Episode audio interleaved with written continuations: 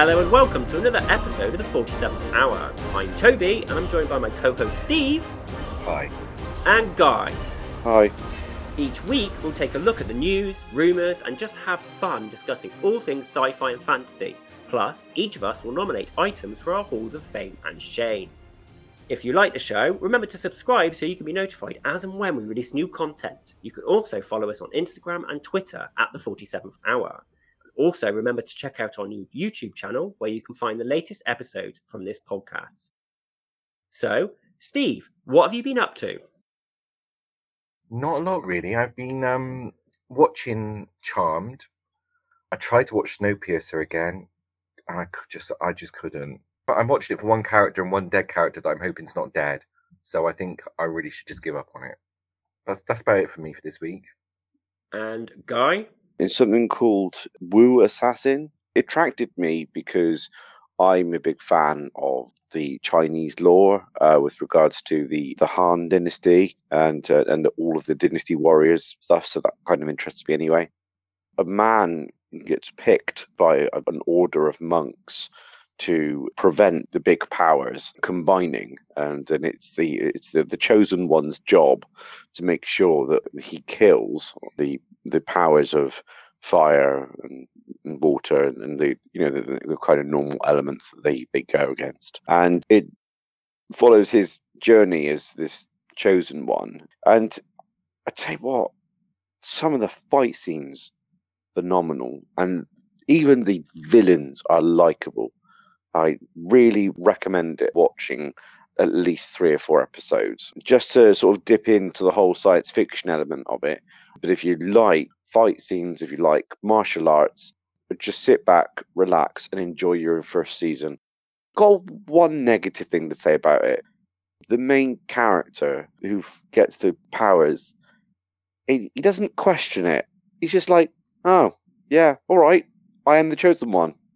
J- uh, like he's it just it, there's no sort of power struggle. He, it it doesn't it doesn't take long to sort of like thinking, yeah, I've got all these powers. I'm awesome. But yeah, other other than that, I've thoroughly enjoyed watching it. I've seen the first two episodes and it is good. I'm I'm going to carry on watching it.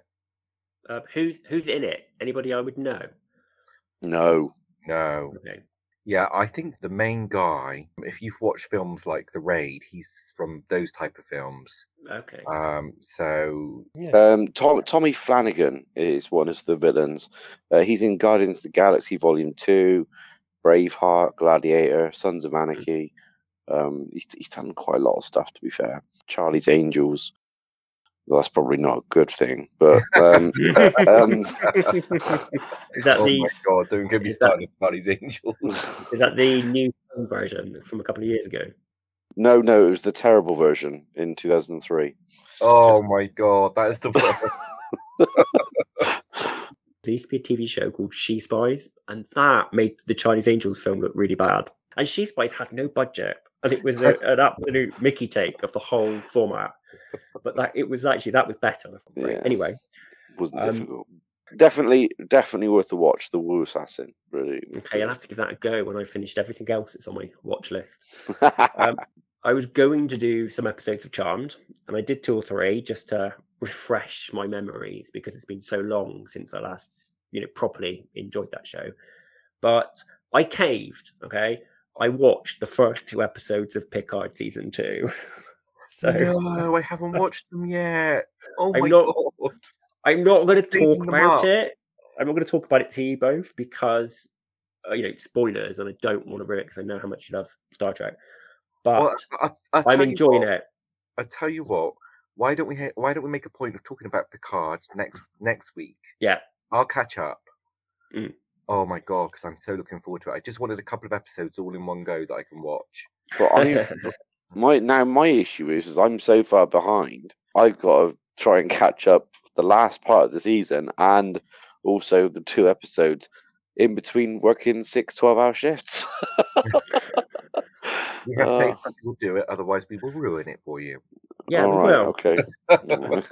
Um, yeah, you've seen all of season one, Steve, though, yeah? Without spoiling Yeah. it for Guy. I'm enjoying these first two episodes so far. Uh, much better than season one. much more darker in some respects, especially in the second episode of this series. And I'm interested to see where it goes. But I won't talk about anything else because I will spoil it for you. yeah, yeah, I'm, I'm kind of already intrigued. So um, I think I'll, I will definitely catch up on. By the time we come up to next week, we will have watched three episodes. Mhm. So we'll have quite a bit to discuss.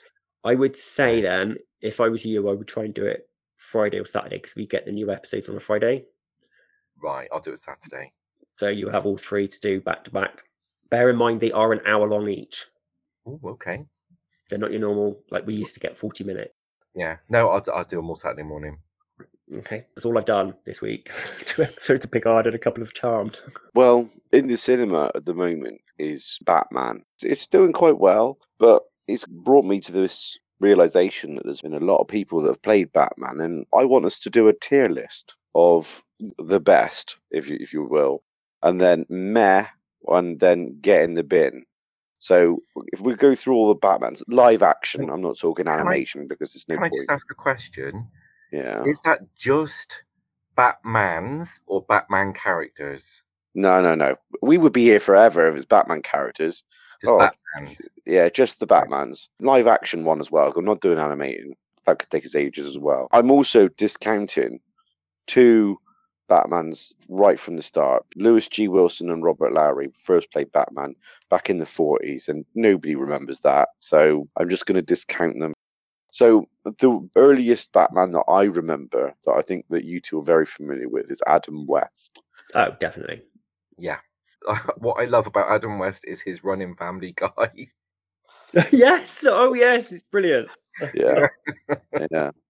Do, do do you think Adam West belongs in the best? Do you think he belongs in meh, or do you think he should get in the bin?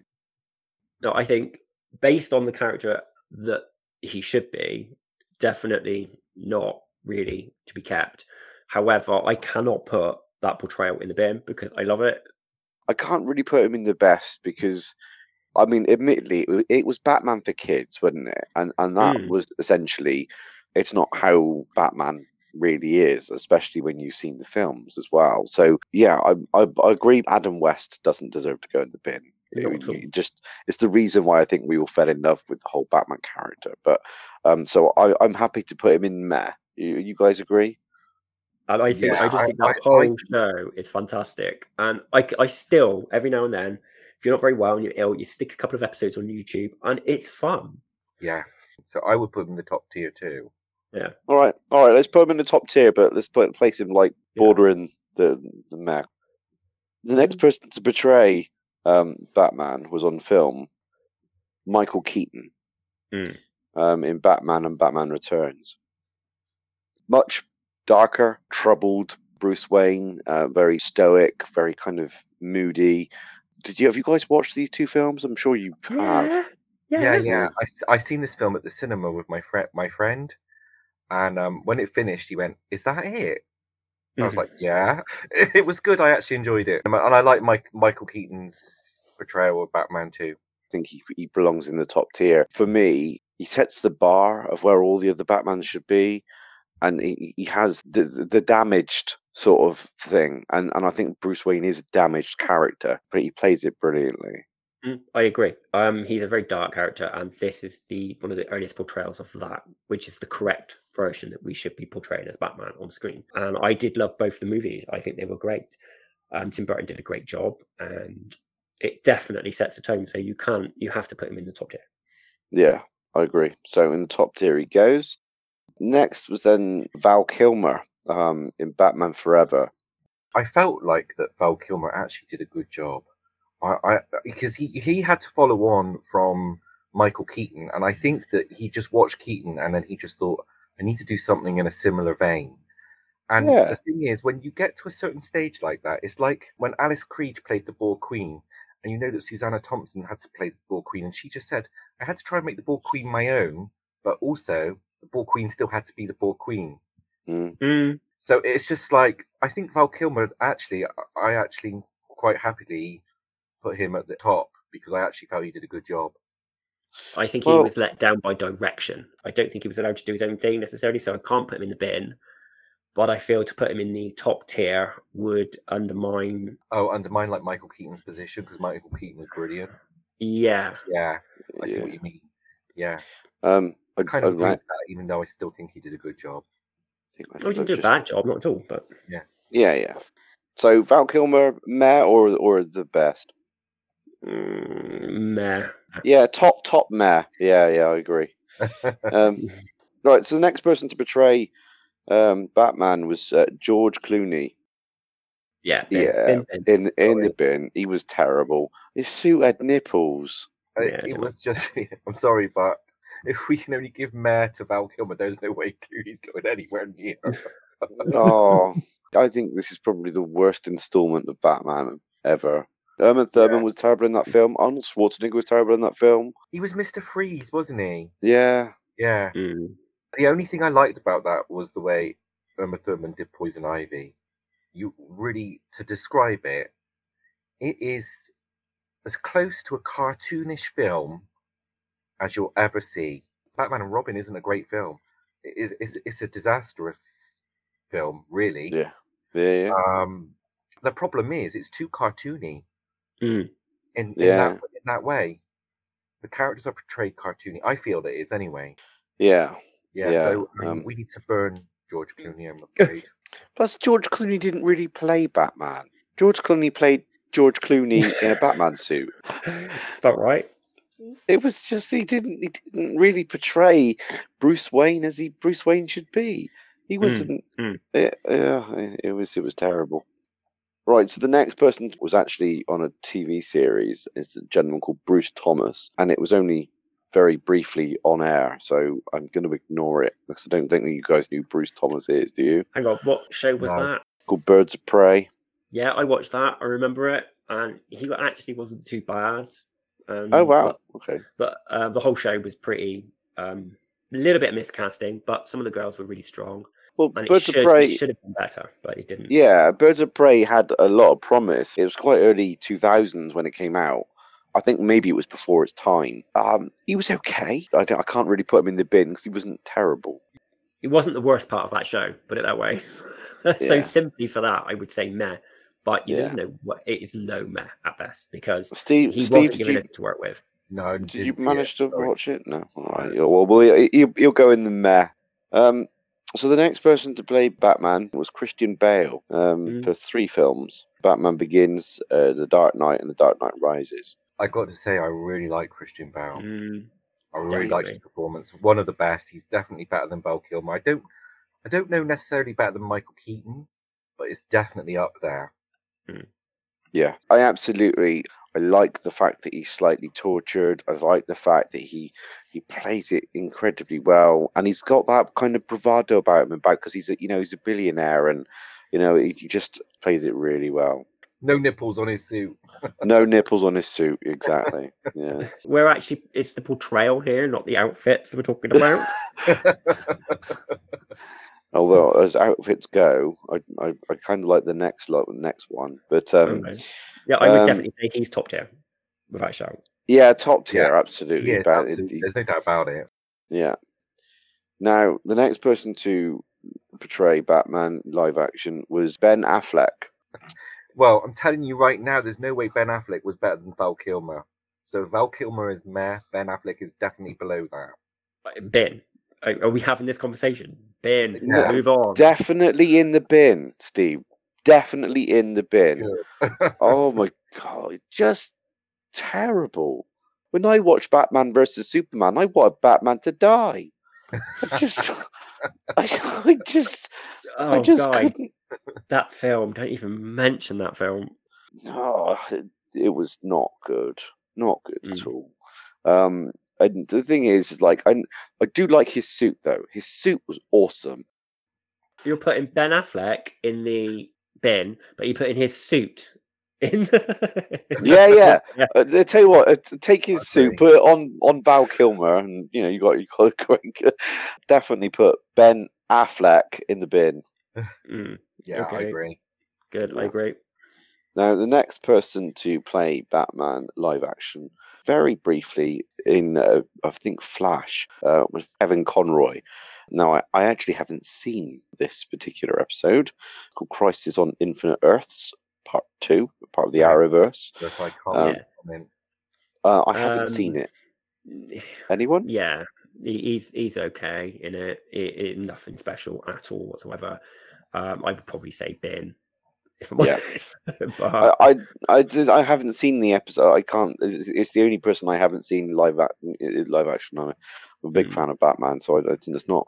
So I mean, I've played every game. I've done you know all the all the Batman stuff, and it's just I, that's the only one I haven't seen. so you haven't Steve. seen Crisis on Infinite Earths? Nope. Oh, you should give it a go. It's actually quite a fun, like, couple of episodes. Watch them in the right order. Don't do what I did and get one from the wrong way round. Oh, Oh, I was like, what's going on? It's like, oh, bottom. right. yeah. Um. So Steve, you, are you familiar with Kevin Conroy? nope, not watched it. Sorry. All right, in the bin he goes. Um, and then lastly, but not leastly, the gentleman that currently portrays Batman, Robert Pattinson.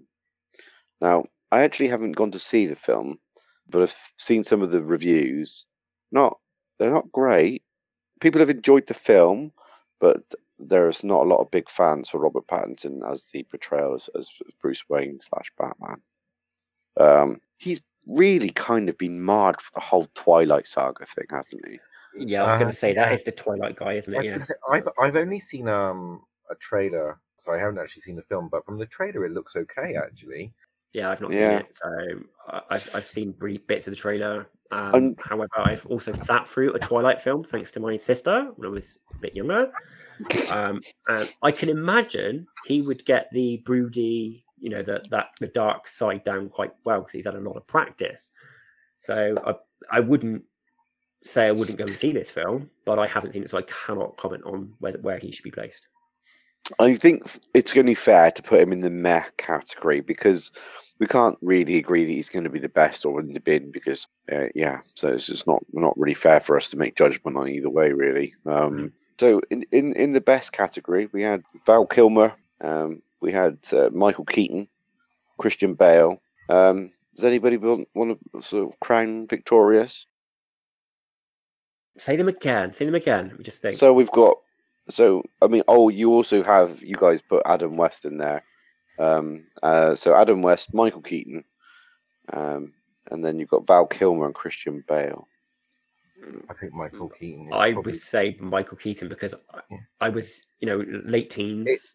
it's between definitely. it's between Michael Keaton and and Christian Bale. Do you know what? I think I agree. I think it's going to be between those two. Michael Keaton, I think he is the bar which you measure all the other Batmans against, don't isn't he?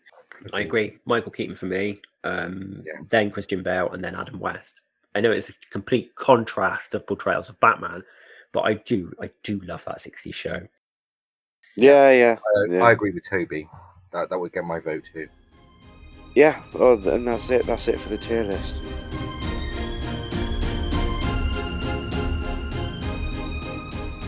And now for our halls of fame and shame, where each of us get to nominate anything from science fiction or fantasy that we believe should be preserved forever in the Hall of Fame or burned for eternity in the Hall of Shame.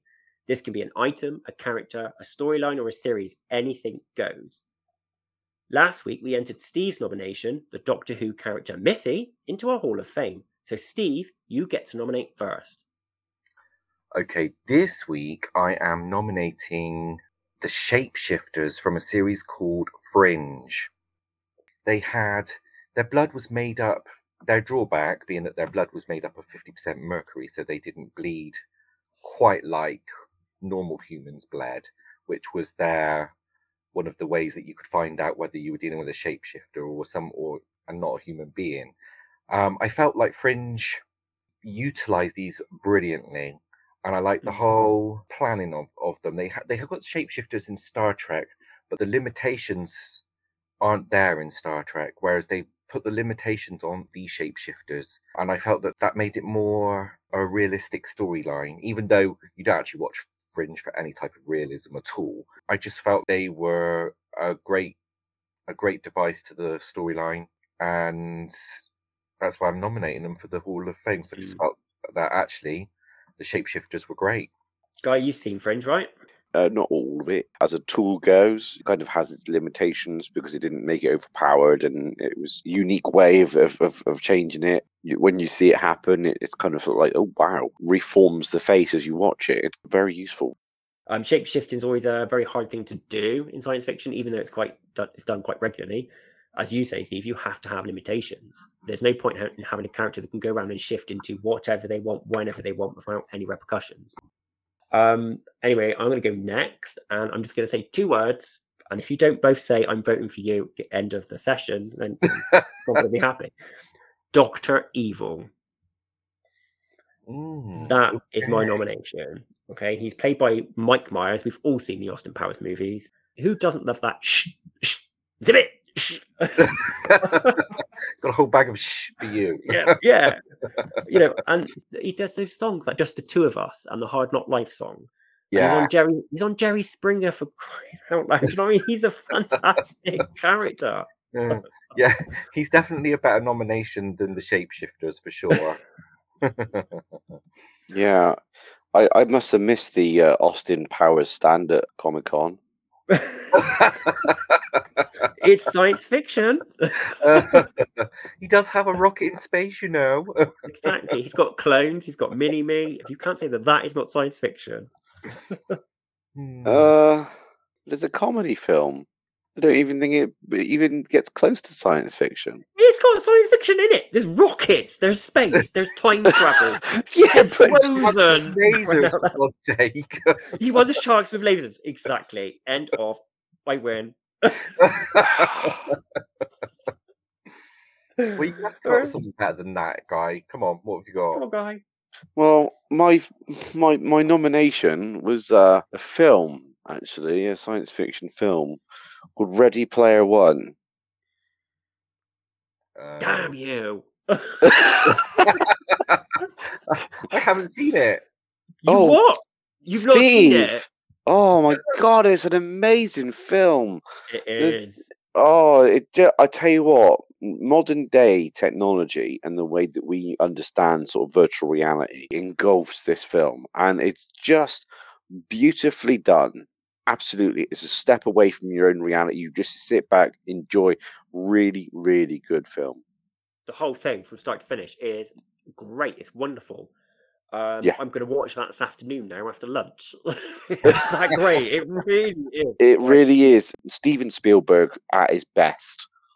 I mean, Steve, if you like the 80s and all the references of that, then there's plenty, plenty to go in this film. Yeah, I definitely. Well, I like I like Fringe and stuff. So I love when Fringe does all the 80s stuff. Mm. You know, so yeah, yeah, I would I would definitely watch it then. Toby made me watch it. Mm. Um, Oh, you came and I- down, didn't you? Yeah, that was it. Yeah, yeah, and maybe and I, and I was like, I almost stood up and applauded at the end, even though there was nobody down there. It was just Toby and me, and it's like it was it was really really good. I mean, the visual effects on it, stunning. It's got a great storyline. Oh It's got the god, yeah, virtual reality thing and how you know the um, government, well, not government, but the corporation is trying to take over the whole of cyberspace and things. All of that is brilliant. So you've got them kind of rising up against it, but you've got the game within the virtual reality setting as well, yeah, and all the Yeah. competitions, the racing. So if you like playing like PlayStation or Xbox, you're gonna like the you're gonna love it, and you're gonna love the references within it. If you like the 80s, you're gonna love a lot of the references and you see 80s games coming up in this thing, and it's just uh-huh. very, very well done. The whole thing Oh, is yeah. really thought Ex- it it is exceptional, exceptional. Damn you, guy! Damn you! Hang on, though. No, Steve, you've not seen it. You can't vote for it. I can't. I have to vote for Doctor Evil. I Yes. my own. well, I'm not voting for Doctor Evil. He's not science fiction. Well, I'm voting for um, Ready Player One. I can't not vote for Ready Player One. and then I, I've got to vote for for for the the shapeshifters. So uh, got to stand off. Everybody get their gun out.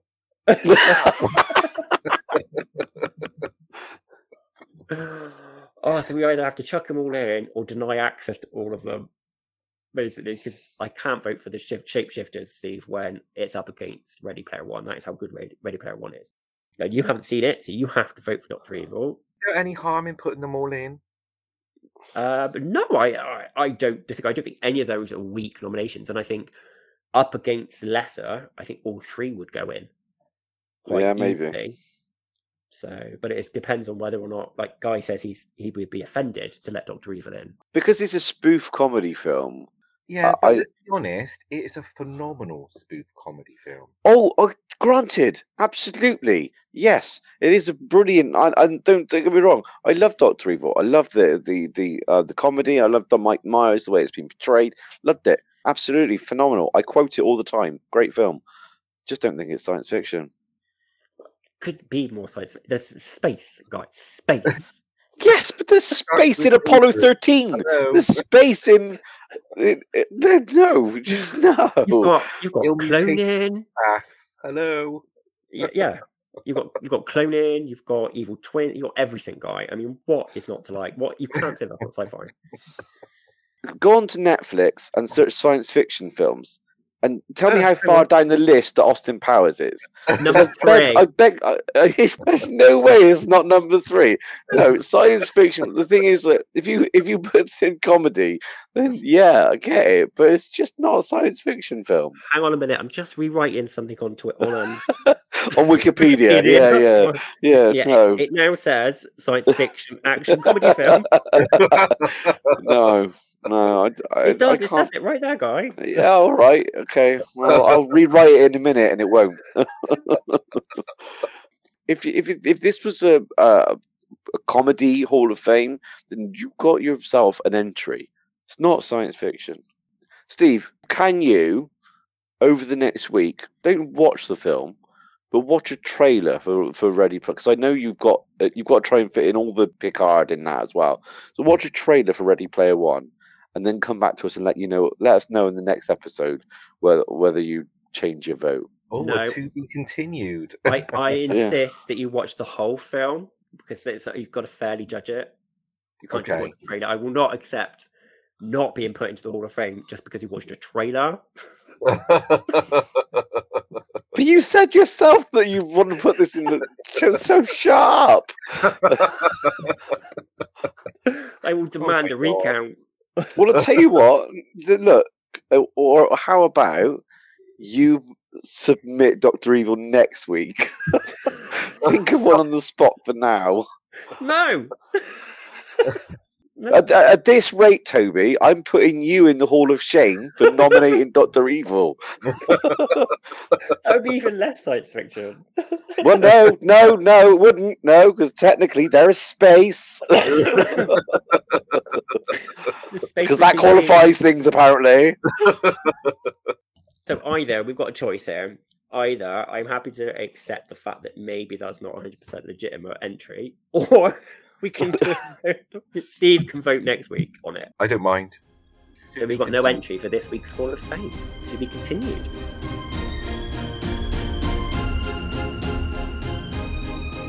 And now for our Hall of Shame. Last week we entered Steve's nomination, the CW series Batwoman, into our Hall of Shame. So this week Steve gets to nominate first. Oh, I, I got another series, and it's called Terra Nova. And um, I watched. I just can't get back any of my life from Terra Nova now because I watched all of the first season, all of it. Um, wow, how to describe how bad this is?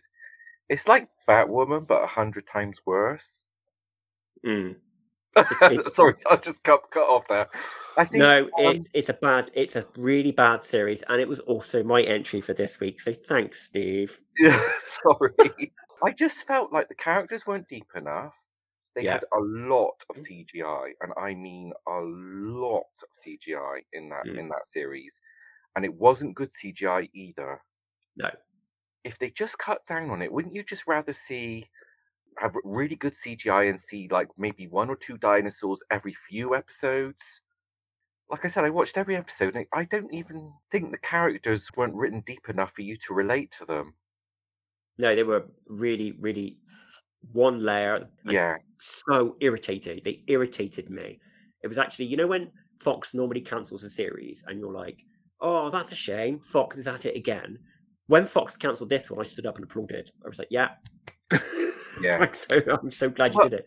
I tell you what, when when you very first watch the first advert for Terra Nova, you get you know the voiceover. It's like 85 million years in the past, cut Mm. off from civilization, surrounded by exotic forms of life, both wondrous and threatening.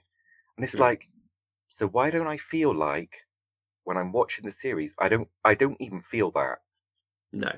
it, it's not it isn't there at all you know there's you don't feel like they're 85 million years in the past or completely cut off from civilization or you kind of feel like well any moment now someone else is going to come through the, the thing i just yeah it just didn't take you there you know even though i watched all of the episodes i just kept thinking that this is too big to fail Yeah. and it turns out it wasn't too big to fail. It was just too big, crap, and rubbish, and it did fail. I think. I think. I kept thinking Steven Spielberg. Surely he can't make this go wrong. And I think that's what killed it, wasn't it? Pro- cost. The costs spiraled out of control. They Yeah. really did. And- the and pilot that was supposed it. to air in April, I think, of that year, but it was delayed until November. So that shows you how badly that whole thing was run. Yeah, yeah. And it's like it's not a movie. You Mm. know, in movies they run over all the time, and it's not a problem. In TV, you can't do that. I've Mm. I've just looked at. I've, uh, I've got to be honest, guys. I've never seen it. Never even seen a uh, thing for it. And I've waste just I, I've just looked it up, and on and Steven Spielberg, Peter Chernin, Brannon Braga. I mean, this has got everything that you should should want in a science fiction. Yeah, it's Yeah. got some serious names behind it. Peter Mm. Chernin did all the um oh, Planet of the Apes stuff, and Brannon Braga, we all know.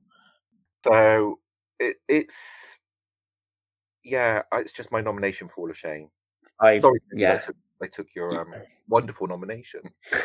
it's a wonderful nomination and rightly deserved because that was mine. So I'm going to have to come up with something else now. So, Guy, uh, what was your nomination for this week?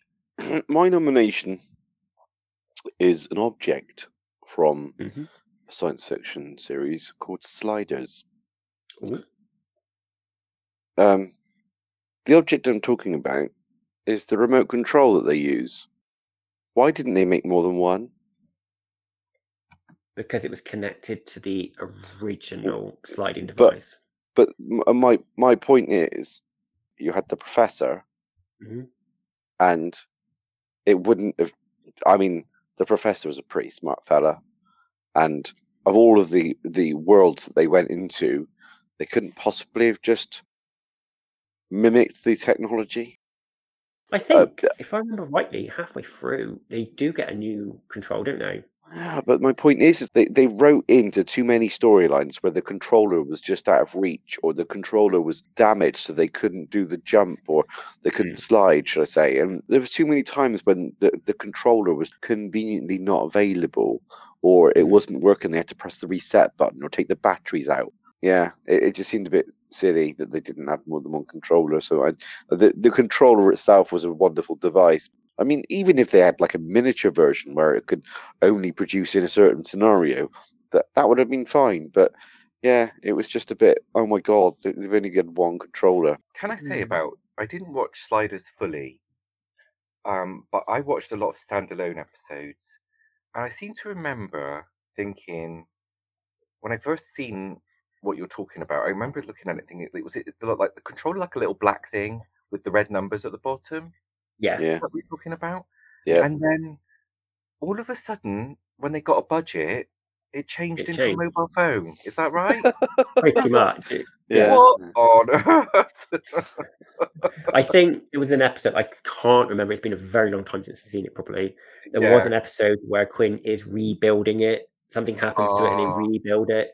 Why didn't they rebuild more than one? I think the essence of it was just built. They built around it, so the core, whatever it was that was linked to their original sliding device, was still used, but they rebuilt the controller around that. I'm guessing. I can't quite remember.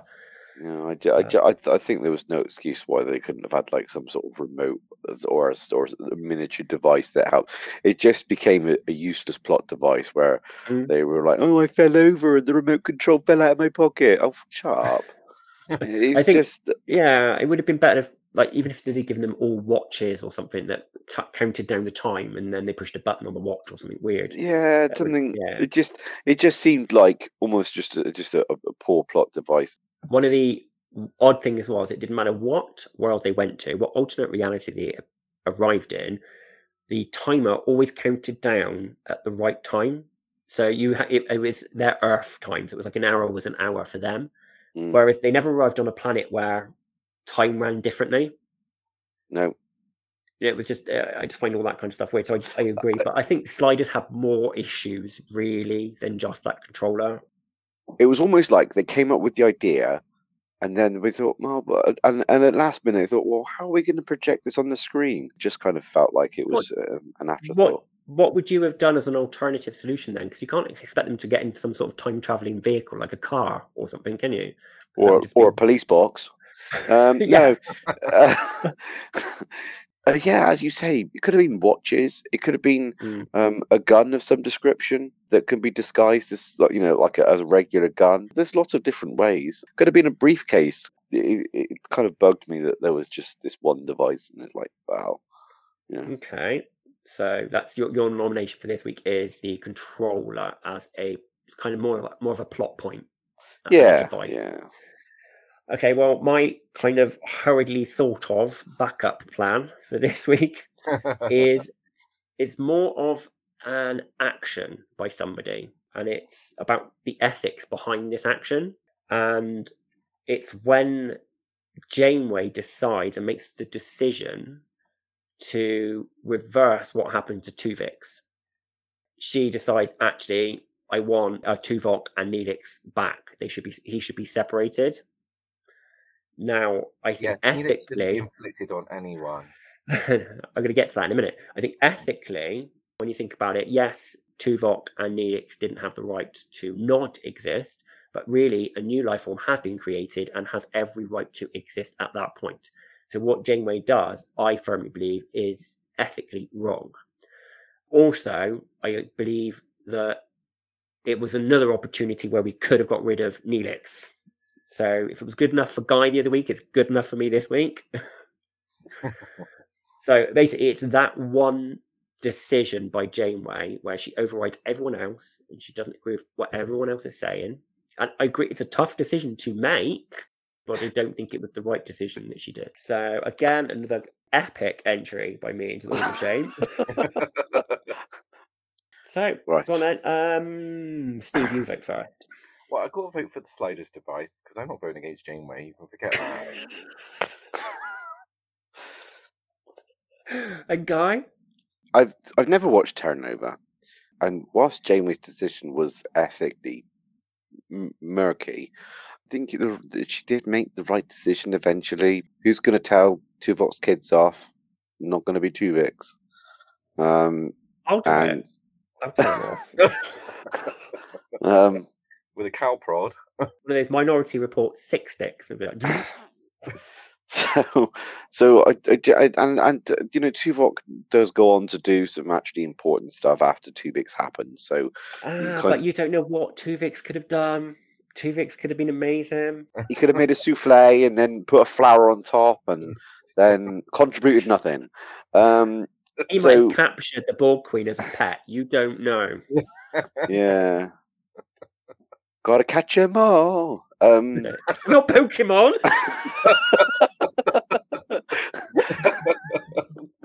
God. yeah, but you can imagine Tuvix going around like, got uh, look, there's one on the on the bridge. Got to catch him. And, yeah. um, Tuvix's menagerie. See, that's an episode. uh, so when you think about the levels of experience behind Terra Nova, it should make that an absolutely award-winning multi-series thing. But it only Mm. made 13 episodes. And looking at some of the reviews I've just looked up, it's not- not good. It So my vote goes for Terra Nova. uh, yeah, my vote goes for Terra Nova just because Guy's picking on me. And it's not that. Like I say, No, I'm impartial. I-. I, think it's. I, I think it's. Can't. I can't. I can't. The thing is, uh, from that point of view, it's. It's. It has to go to Terra Nova simply because, like I say, with the with with the people behind it, you should be able to produce this absolutely Mm. epic sort of series. And as you quite rightly put it down, uh, and it was your own, it was your own entry. So yeah, I- that's why I'm voting for it because I actually win by proxy, so I'm fine. but yeah, but, but that's that's why I've got to put a Terra Nova in because you just think yes, with with that amount of sort of power behind it, yeah, exactly. You've got it. It's it should be in the Hall of Shame, definitely, hundred percent. Mm.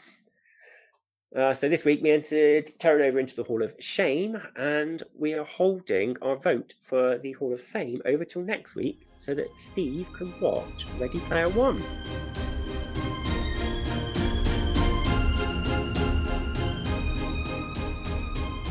And now for our TV showcase of the week. Steve, last week you selected the fantasy drama series Charmed for discussion. Tell us about this show and why you chose it. Um, I chose it because I think the very first episode, kind of like Buffy, it grabs you, and once you've watched that first episode, it is so good that you you're hooked. You've got you're going to watch all of it. Um, and I kind of start when I very first started out knowing that I was going to be doing Charm this week. I thought, well, I'm going to write down my favorite episodes, and I wrote down the first ten and realized that in those ten none of them were outside of the third season. Mm. And then I was like, okay, okay, so I'll just, I wrote five more. There was just two episodes outside of the third season. So I think when I was discussing Buffy last week, uh, I was like, the first three seasons are perfect. And it seems like with Charmed, the first three seasons are almost perfect. Mm. Um, and it's like a, they both like Charmed and Buffy weren't that far apart from each other, and I think the show after Prue dies at, at the end of season three, and she dies off screen, which is the worst thing. The show doesn't recover, and yet it's it's still good. I didn't like the Avatar storyline that they had. No. The season and the season last season really left a lot to be desired, and and the the there was like only two sort of like good, really good episodes in the last season that I enjoyed. Um, the Avatar storyline bothered me because the avatars were like, "Oh, we're not evil, and we're not good, and we just want things to be like this. No one has to join us if they don't want to, and blah blah blah." And so you go along for ages and ages, and you know that there must be something wrong. it was the twenty quid budget on the on the floating head thing. Just- Yeah. you, know, what they spent most of their Charm spent most of their budget on the background music, would you believe? Because the Yeah. background music and stuff that they used in the show is phenomenal. The songs that would open the shows would be brilliant. If they released a Charmed a, a CD with all the the songs they've had on the show, Hmm. I'd buy it straight away. It's absolutely brilliant. I bet there's a playlist on Spotify. What's that? I bet there's a playlist for it on Spotify somewhere. Uh, yeah, I bet there is. Yeah. So I think aside, like Guy said, you know, the floaty heads and stuff like that, and then coming towards the very end, and you find out that the cost of being with the avatars is free will, and you're like, oh well, there you go, there is a price. you know, um, so you kind of knew all along, but you just had to wait a very long time to find out. And then, uh, then of course, the charmed ones they uh, team up with the evil side to get rid of the avatars and blah blah blah. And then, of course, that comes back to bite them on the ass later on. I think by the time it got there, it had really gone away from the series it was in the first three seasons. And I can't think if it was an absolute way to turn the show completely away because of the bad feelings of the actress, because there wasn't good feelings between the actress that left. You Yeah. know, she was completely removed from the show, um, which I felt was a mistake. I, I mean, just swallow your pride and pay the lady her, her dues if you needed to use a picture of her. You know, it, it, it became, I think, a little bit silly that way. But I Mhm. want to talk about really more the very start of Charmed because that's what really got me. Because towards the end of Charmed, it didn't bother me if I missed an episode. You know, whereas usually if I'm hooked on a series, there's no way I'm missing an episode. Mm. Um, so I'm going to talk a little bit about the some of the better episodes that I really liked. I think the opening episode, Charmed, is as good as the opening episode of Buffy because it does everything. It's all written beautifully, it's acted brilliantly, and it hooks you. There's no way that you sit there and watch all of that and think, I can't watch another one of these. You are going to watch the next episode because you want to see you want to see it. To talk about the episodes that I liked after season three, there was an episode in season seven called I think it's um Styx Feet Under, but it's supposed to be a play on Six Feet Under. Yeah. And Piper becomes the angel of death. Okay. And she has a list of people that she needs she needs to collect. And of course her sisters have a list of people that they need to protect. And it's an excellent episode. It really is. As, as a standalone episode, it's brilliant because it is just so not a charmed episode in the sense that you don't expect them to go this way to show you why the angel of death does his work and why how, he's important yes and how the good yeah. side are doing their work and it, and it's really something you would not have expected it's a very different episode for that reason you know like living witness in voyager yeah good episode it's a, a standalone episode completely different point of view to what star trek is all about and if, mm. if you didn't watch anything other than that one, then you've got a completely different angle. And this is the same with this episode. If you watch this episode, you don't watch any of the rest, then you've got a completely different angle of what the Charmed series is about. So mm. it's it was really um, that one is really one of my favorite ones.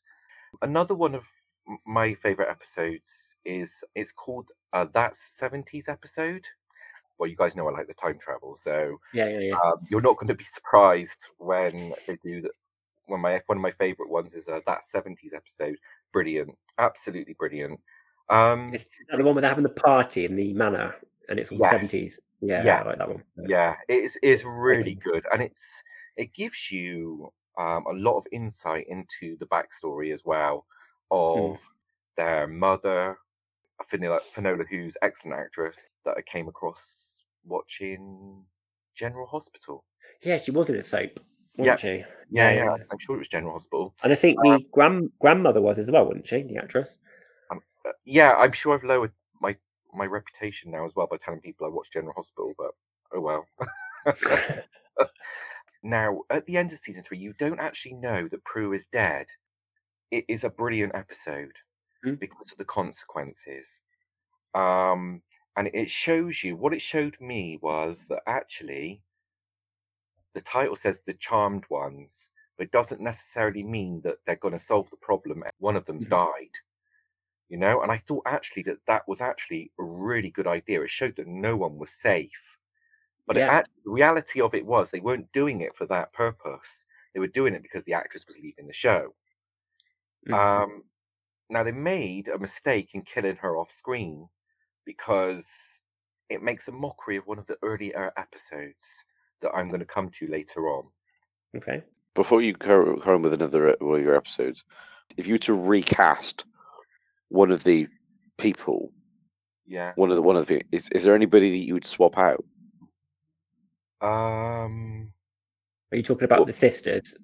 Or, or no, no, not just the sisters. Is is there anybody you'd absolutely? Is there a character you absolutely hated or wanted to remove? Chris. Yeah, I think I didn't. Yeah, I didn't connect to the sons at all.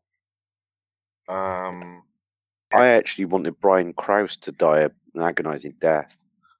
No, I, he was alright. I, I liked his yeah. character. Oh, I didn't. I liked the concept of Leo and the fact that he was a white lighter, and I liked that. I just didn't like Brian Krause. I think somebody else could have done a better job. No, I think he was all right. He kind of worked very well with uh, Piper. They kind of balanced the two. They, they seem to work very well together. Yeah, I think they did. I think Piper was not that an interesting of a character. Mm. And I felt that actually he helped develop Piper's character quite a lot. I think her um, storyline was actually really advanced by the death of Prue. She became the older sister. she effect. did. Yeah, I, I think that helped her too, because, mm. like I said, she was the well. I do. I don't want to say boring sister. She was boring. One that didn't have a lot going for her, like the other two sisters did. Mm. Even when the White Light sister came in, Paige, she even Paige had a lot more scope to what she was doing You know, you you've just felt like they cornered Piper into that stay-at-home mum role, older sister. They cornered her in there, and it was very rare that they let her do anything else outside of that. Whereas the other two characters around her, at all stages through the series, whether that be Paige or Prue, always had a lot more scope mm. to develop. Always had a lot more different things they could be doing. All I remember from I think it was about middle of the season. There's one scene that always jumps out at me as one of my favorite ones, and it's a ridiculous scene. And it's the one where they've um, they've gone a bit mad and they're in the mental asylum and they're looking yeah. at their book, but it's all done in crayons. The book of shadows. that to me, every time I watch it, it just makes me chuckle. And it's yeah. like this is where Charmed shines is when it can have fun, it can do yeah. the action, and it can also be very wholesome in some respects, even though it never really strays into the darkness. So I think some of the episodes you said there really do kind of encompass all of that. Yeah, and now and now I'm going to tell you about the episode I don't like. Okay, so this is your worst episode. Yeah, and oddly, okay. penultimate episode in season one, and it's not because it's bad, because it's not bad. It just raises too many questions. Mm-hmm. The episode is called Love Hurts, it goes along quite nicely until Leo dies. Yay! Sorry. Now, now, Piper switches powers to bring Leo back. Okay. Mm. So now you've got to remember, Prue died, right? Mm-hmm. So why didn't Piper switch powers and bring her back? Because Leo supposedly couldn't bring people back from the dead. But when Piper switches powers, Mm. She's able to bring Leo back from the dead. And there is like a little side thing where they explain that Leo's got something in him, but you're still like, but Prue's a charmed one. Leo's just a white lighter, you know? And also in this episode, the reason why Leo dies is a dark lighter fires an arrow. First one misses and goes into the wall. The second one goes into Leo. Mm. Okay? Leo tells you you can't touch it, it's poisonous but he's wrong because in other episodes it isn't a problem. Are you worried about continuity there in Charmed? yeah, yeah, but it's it's huge because mm. with Piper switching powers and bringing Leo back, yeah, but now you can't kill anyone. You know, he didn't come back for long. He died again. Mm. But yay. but the fact is, she was able to bring him back. I was just like, so why didn't she switch the powers again? And bring her back. Even when if she, she knew she her... could do it. Yeah, the writers boxed themselves there mm. because there was a way to bring Prue back. It was there all along, but they didn't explain away why it shouldn't be done. So you're saying all they had to do was put in a very small line that she said, I'm going to change my powers. And then someone said, Stop. You can't do that because she's not a white light or something like that. Yes. Yeah. Yeah. Yeah. You. you know, this is what I mean. I was just like, you kind of left a big gaping hole there because Maybe. I just feel like Prue could have been brought back. So, quick one for you then, both of you. I'm going to start with you, Guy. Which one out of all the sisters is your favourite sister? Phoebe. Yeah, Phoebe for me as well. She's just fun, and Alyssa Milano does a, a wonderful job. I think, uh, the well, to, to, be fair to the other sisters, has got a better acting career, um, and she just as, as as you, I think you've hit the nail on the head that she she was just fun, and and she was the she was the one that brought them together in the first place. If you remember in the pilot, as I do, and it was kind of like it's because of her that the whole sort of series exists. I mean, I hate the word term journey, but she did. She went on the best sort of story arc from from character arc, didn't she? Yeah, from yeah. from beginning to finish. Um, and she went through more. All right, Piper shot at a couple of kids, but I she think... didn't just shoot them out. She was pregnant for like three seasons. yeah, but, but that's, that's, what I mean. They cornered Piper. They mm. they hmm. cornered her character, like I was saying at the start, and and this is why the other other two, whether like I said, whether it be Prue or Paige or um, Phoebe, that those characters were always going to have more scope always. Paige was all right, but I think I thought I just thought that they didn't make Paige as powerful because she was just like the the junior white lighter. She had to get her license. I was like, well, that's ridiculous. What was ridiculous with Paige was when she got stuck on that alternate world. Her alternate self didn't know magic, but her she herself Mm. was still a white lighter, but still couldn't use her white lighter ability. Oh, is that the one where where she sneezed? Yeah. And during the sneeze or whatever, she white lights and then white lights back into the alternate reality. Yeah, Yeah. yeah. Do you know? I was just like, no. I, I wouldn't say that one was like one of the worst episodes, though. I think that one of the worst ones I- I just said was was the one in season one. But I would say, really, you know, the first three seasons of Charmed are are excellent. Yeah, yeah. So your your favorite character though, Steve, is that Phoebe as well? Yes, Yeah. yeah. Phoebe was my char- my favorite character. Um, and then again, same question to both of you: Which storyline did you enjoy the most overall? This is it sounds quite cheesy, but I did actually like the whole um marriage to Cole thing and, and Yeah. having choose as sisters. I think I I thought I thought that developed Phoebe more than anything else in in the series. You went on her journey as to how you choose your family over, you know, the love of your life. And also, it wasn't one of those instant reset things because she took ages to get over Cole. You know, it wasn't one of those things, you know, like uh, when when you see like a, the next episode of Star Trek Voyager and it's all shiny again after a big battle, it actually there is some consequence there, and, and she takes a while to get there, and it's it actually it has some lasting effects, and I I, I kind of like that. I felt watching their relationship was great, absolutely Mm. great. The two in a friend, and the only thing like I would say that I I often wondered between like both of them was how she didn't sense more from more from him being in such close proximity to him how she didn't sense more more danger or maybe that's what attracted her to him i don't know It- it- do you know what i mean it's just like i, I I always thought oh how is she not picking up more signals on him here I think sometimes if you love somebody, you choose not to see that, don't you? Yeah, and that's probably what it was.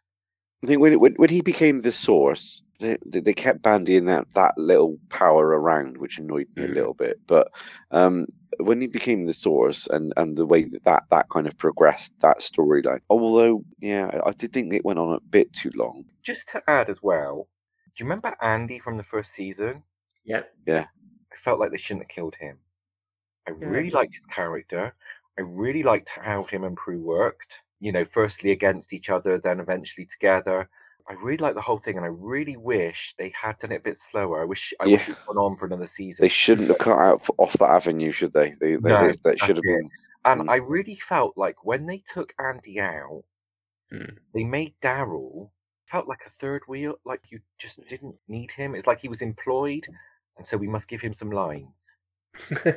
He was he he, he was all right, but I just didn't feel like any connection to needing him. You know? It felt like he was shoehorned in just for. yeah, yeah. yeah, and, and it's sad for the actor because you know it, I just felt like there wasn't there was hardly anything challenging for him to do, even though I think he did plenty of episodes. I, it was just I just didn't feel anything for the character. Mm. Which is the um episode? I'm sure it's a pre one because the paintings in the in the museum and she's checking it over, and then they all end up getting taken into the painting. Oh, I love that episode. Yeah, that's a real good favorite of mine. Yeah, Definitely. And I don't know why did that when you were talking about that just then it reminded me of that. So maybe he was involved heavily in that episode. One complaint I've got is that uh, she didn't call her bar Charmed. Wasn't it Quake to begin with, and then it became P3 when they bought it? Yeah. Yeah, Yeah. but Charmed would have been a better name rather than P3. No, just P3 sounds a bit like Star Warsy from my point of view. There's one thing you could have changed or done differently about the show. What would you have changed? For me, it would definitely be finish at the end of season seven. Okay. That was a perfect, perfect ending. yes. The last season was unnecessary. Yes. Um, and also, I think I would have liked to have seen Prue continue on in some capacity, whether it yeah, was just that's my biggest thing. I would have yeah, I would have sat down with the actress and just just got them all together and said, look, we need to carry the show on. So either we replace the actress and Prue Mm. carries on. Because that's what you have to do, isn't it? That's what they do in American soaps. They replace the actresses. Prue Mm. should have just carried on. you could have done it quite easily by some sort of spell that went wrong. And unfortunately, she would look different to everybody from now on. You know, it's a witchcraft show. You can do anything you want. You know, Yeah. put her, trap her in a different body. Anything goes. Yeah. But having having said that, I don't think Paige Matthews was a bad character to introduce. Um, she didn't come across to me as um as someone that worked for social services. Do you, do you know what I mean? Yeah, she's a bit bit too loose. yeah, yeah. Well, I think you've done a good job today, Steve. I think it's a great show. It's definitely up there with one of my favorite fantasy series. I I rather enjoyed the series. Like every science fiction series, there's going to be a couple of storylines you don't really like, or Mm. you think there's there are things that are a bit naff in places. But you know, it was it was fun. I think maybe there could have been a little bit more comedy in there. But I mean, you don't always have to be funny. But one thing that really annoyed me: the power of three with him. Oh, sharp. Just do do something that's. Oh, I know it's a spell and they're witches and all, but oh.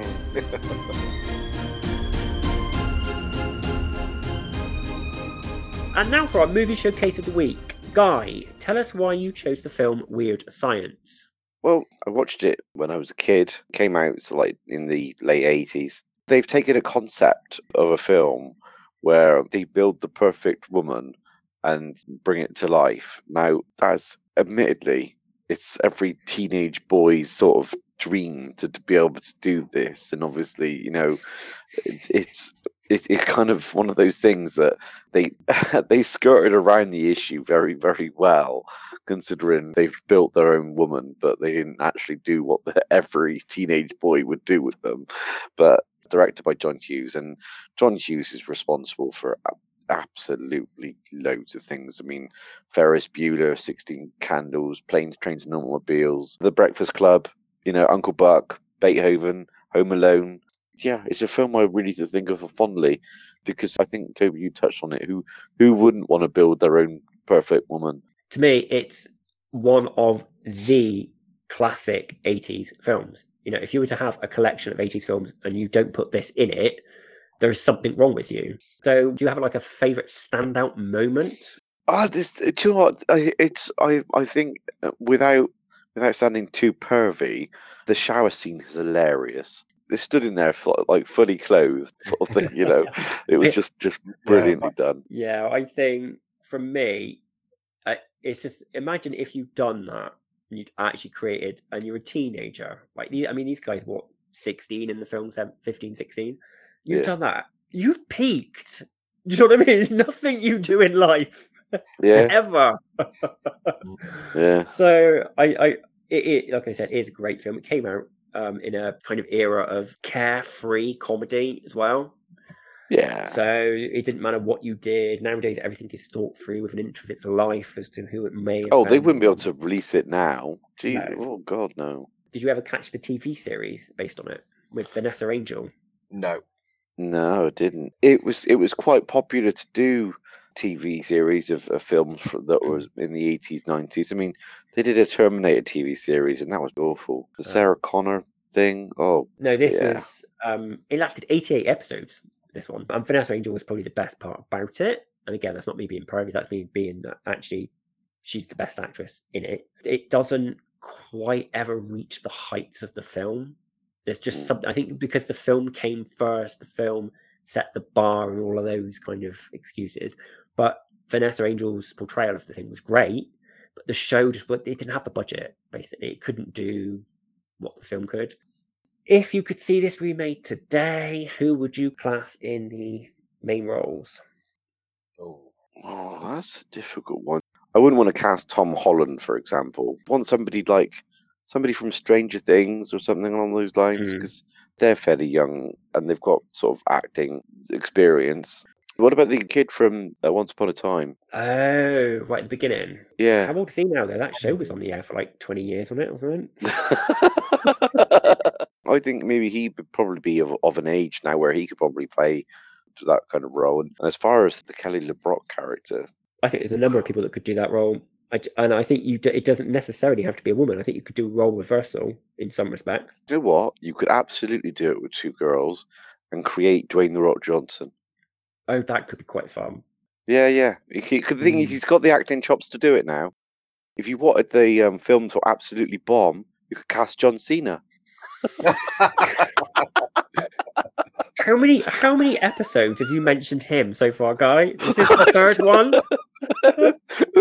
the third one, I think. Yeah, yeah. Okay. Oh okay. I enjoyed reminiscing about that guy. Good choice. Yeah, it's just one of those feel good popcorn uh, grabbing sort of films that from from the eighties that I rather enjoyed. So yeah, absolutely.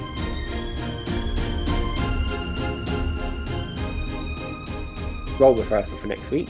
So, Guy, I want you to suggest a TV show that you want to talk about for the showcase next week. X Files. Love it. Yeah. Definitely. That's a great shout. Great shout. And Steve, what film would you like to discuss next week?